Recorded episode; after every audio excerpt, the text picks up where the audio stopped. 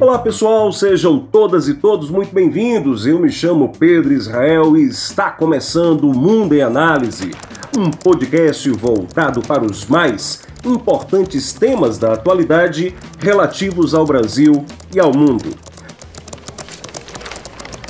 Nos últimos dias, pesquisadores estadunidenses descobriram, a partir de imagens de satélite, um campo de silos, uma estrutura subterrânea utilizada para o armazenamento e lançamento de mísseis nucleares, localizada no oeste da China. A descoberta foi anunciada como a maior expansão nuclear do país. No relatório, publicado recentemente pela Federação de Cientistas Americanos, os silos para o armazenamento dos mísseis estariam sendo construídos na província de Xinjiang. As instalações, conforme apontadas pelo relatório, elas teriam a capacidade, inclusive, para alojar aproximadamente cento e dez silos, um volume similar ao que já havia sido denunciado há poucas semanas pelo jornal The Washington Post, em relação a um campo descoberto na província de Gansu, em área de deserto próximo à cidade de Yumen. E é exatamente sobre esse tema que o nosso episódio do Mundo em Análise tratará hoje. Convido a todas e todos para que juntos possamos compreender um pouco dessa tensão nuclear que envolve o planeta. Conforme divulgado pelos principais veículos de comunicação, o campo descoberto por imagens de satélites, localizado na cidade de Rami, está em franco desenvolvimento estrutural, naquilo que já é considerado, repito, a maior expansão nuclear do país asiático.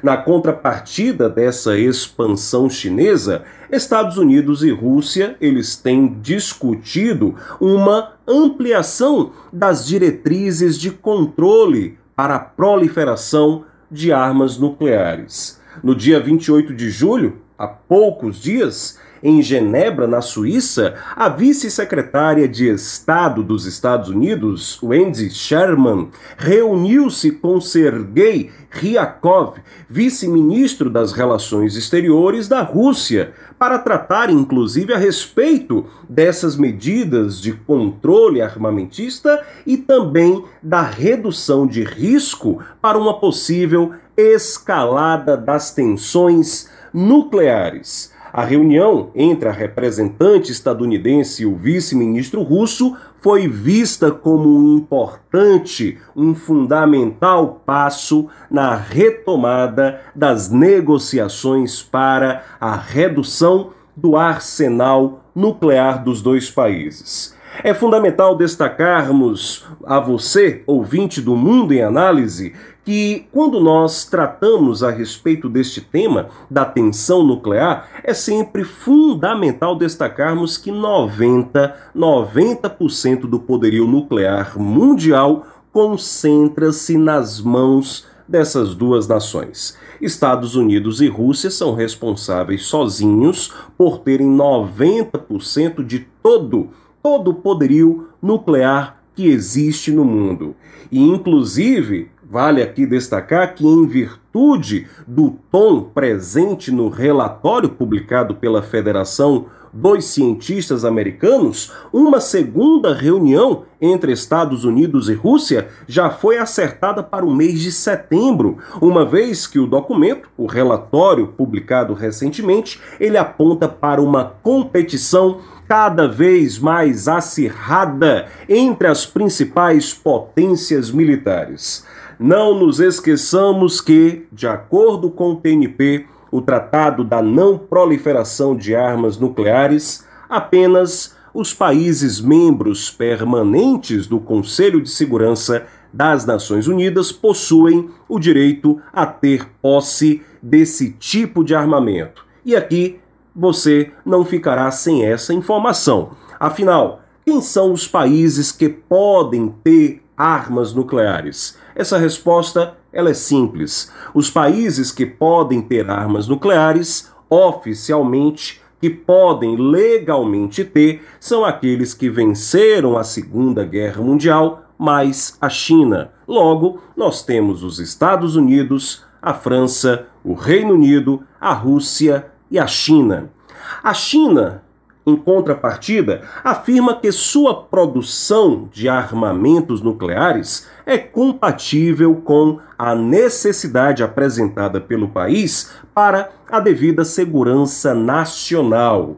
De acordo com os dados oficiais, a China possui hoje cerca de aproximadamente duzentas ogivas nucleares. Se nós pegarmos os Estados Unidos e a Rússia, eles possuem cada um cerca de quatro mil ogivas.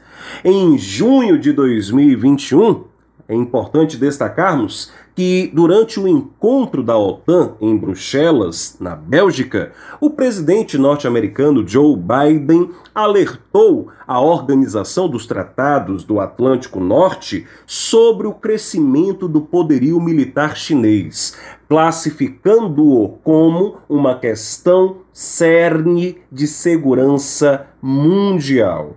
Na ocasião, os trinta países que compõem a OTAN endossaram a preocupação do presidente Joe Biden e publicaram, inclusive, uma nota de repúdio às ambições militares de Pequim. A China, no entanto, pediu para a OTAN que agisse de forma racional, porque para os chineses a nota de repúdio, ela, de certo modo, beirava o delírio, segundo que interlocutores chineses informaram. A China pediu à OTAN que agisse de forma racional e que não se deixasse levar por qualquer exagero quanto às teorias conspiracionistas de uma possível ameaça chinesa.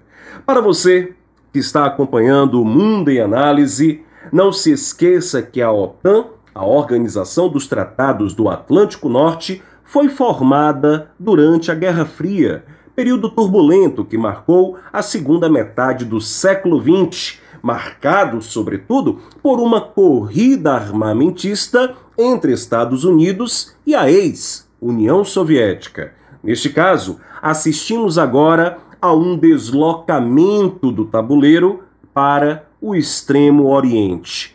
A Europa, que durante muito tempo foi palco das mais acirradas disputas, agora assiste a um deslocamento do tabuleiro para o extremo asiático. Os países da OTAN alertaram, inclusive, para o orçamento militar da China. Vale aqui destacar que os chineses são hoje responsáveis por terem o segundo maior orçamento militar do mundo, atrás apenas dos Estados Unidos. No entanto, cabe também destacarmos que os níveis militares da China, eles têm crescido a ritmos cada vez mais acelerados. E é esse crescimento acelerado que tem despertado uma certa preocupação mundial. Afinal de contas, nós já sabemos que a China tem armas, mas os investimentos volumosos que estão sendo feitos estão nos deixando cada vez mais inseguros quanto às suas reais pretensões. No entanto, eu gostaria de fazer aqui uma pergunta fundamental, gostaria de deixar uma pergunta fundamental para você que está acompanhando o Mundo em Análise, uma pergunta que é necessária, que deve ser feita.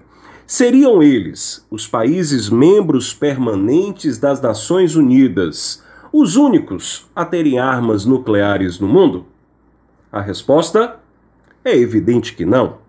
Ora, além dos cinco já mencionados, Estados Unidos, França, Reino Unido, Rússia e China, outros quatro países que não poderiam ter, porém possuem armas, serão agora mencionados aqui por nós. Observem que, além dos cinco já mencionados, outros quatro que não poderiam ter, possuem. E quem são eles? Israel, Índia, Paquistão e Coreia do Norte.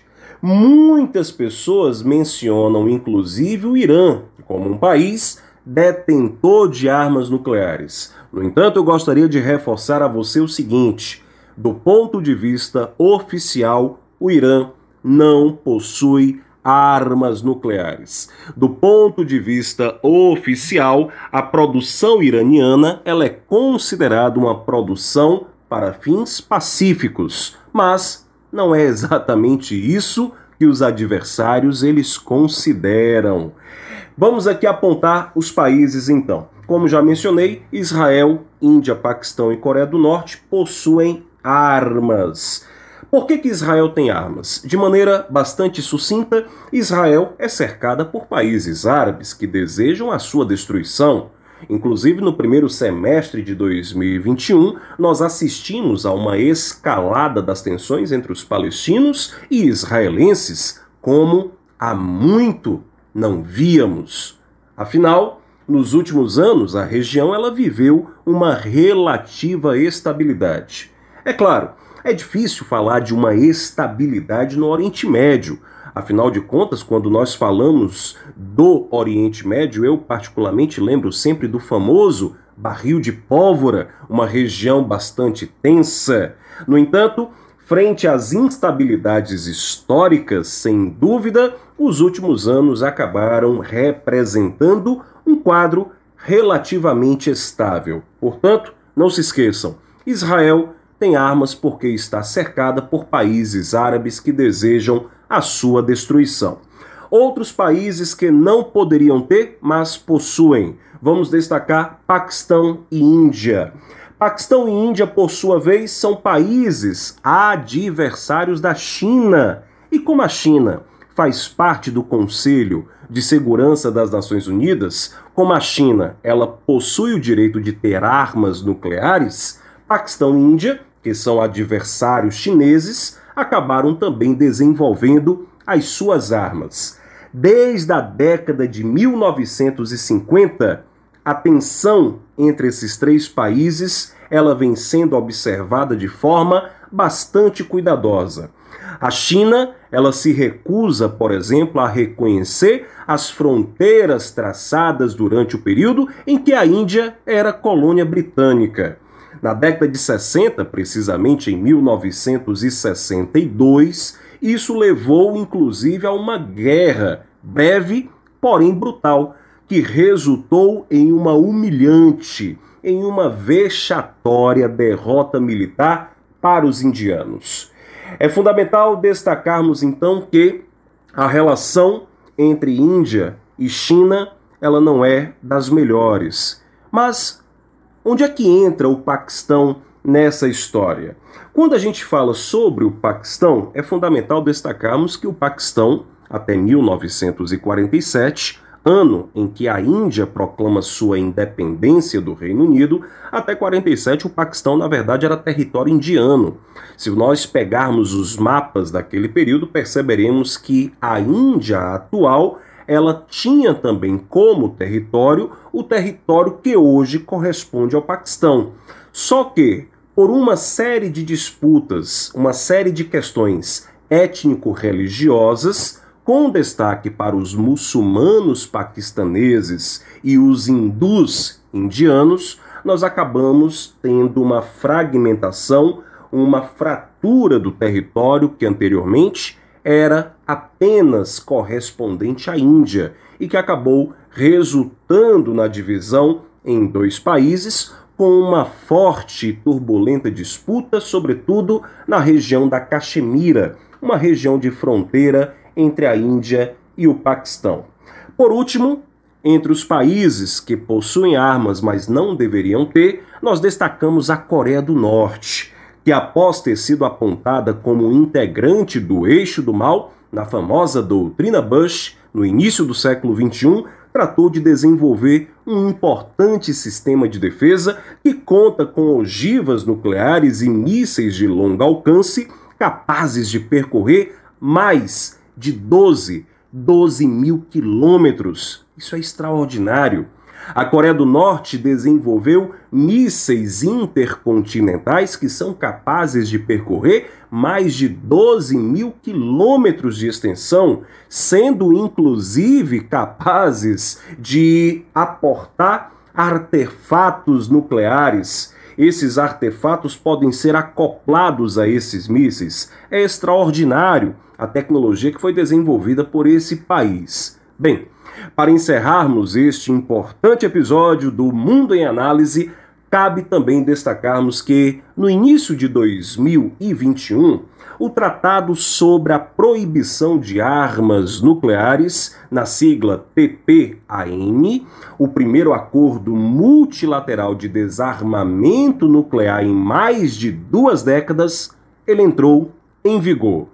Em comunicado, o secretário-geral das Nações Unidas, que foi inclusive em junho reeleito para um novo mandato, que começará em dois mil e vinte e dois, um mandato de cinco anos, em comunicado, o secretário-geral da ONU, Antônio Guterres, ele destacou que o tratado representa uma importante etapa no caminho para um mundo livre de armas nucleares. O Tratado sobre a Proibição de Armas Nucleares é um acordo que proíbe uso, desenvolvimento, produção, testes, armazenamentos, transferência e ameaças de uso de armas nucleares pelos países que aderirem a ele, que aderirem ao tratado. O objetivo é a eliminação total das armas nucleares. O Pacto Internacional tem atualmente mais de oitenta países, mais de oitenta signatários, e também conta hoje com mais de cinquenta nações que já ratificaram o acordo, ou seja, que já confirmaram esta assinatura fundamental que tem por objetivo impedir a proliferação de armas nucleares. Uma curiosidade: o tratado ele foi adotado em julho de dois mil e dezessete, porém ele só entrou em vigor em dois mil e vinte e um. E naquela ocasião, olha que curiosidade importante para você que está aqui acompanhando o Mundo em Análise. Em setembro daquele ano de dois mil e dezessete, o pacto, o tratado para a não proliferação, o tratado de proibição de armas nucleares, ele foi inclusive assinado na sede das Nações Unidas com o então presidente brasileiro Michel Temer, sendo o primeiro chefe de Estado a assinar o documento. O tratado entrou em vigor em dois mil e vinte e um, porque, evidentemente, era exigido um mínimo de cinquenta confirmações de Estados-membros, o que foi alcançado em outubro de dois mil e vinte, quando houve a ratificação por parte de Honduras. Uma coisa bastante importante: embora nós tenhamos hoje mais de cinquenta países que já ratificaram este importante tratado sobre a proibição de armas nucleares, é fundamental destacarmos que entre os países que ratificaram, nenhum, absolutamente nenhum deles representa uma potência nuclear. Nenhum deles é representado por uma potência nuclear. Estados Unidos, França, Reino Unido, Rússia e China não estão entre os países que ratificaram este importante documento. Bem, esse foi o Mundo em Análise, o seu principal podcast de atualidades. Quero lembrar a você que o Mundo em Análise é um projeto completamente independente e ele está presente nos principais players. Para receber esse e muitos outros conteúdos, assine o nosso feed e não se esqueça de compartilhar com o máximo de pessoas possível. Esse foi o Mundo em Análise, e eu me chamo Pedro Israel, e não poderia deixar de dizer, é um prazer inenarrável estar com vocês. Até o próximo episódio.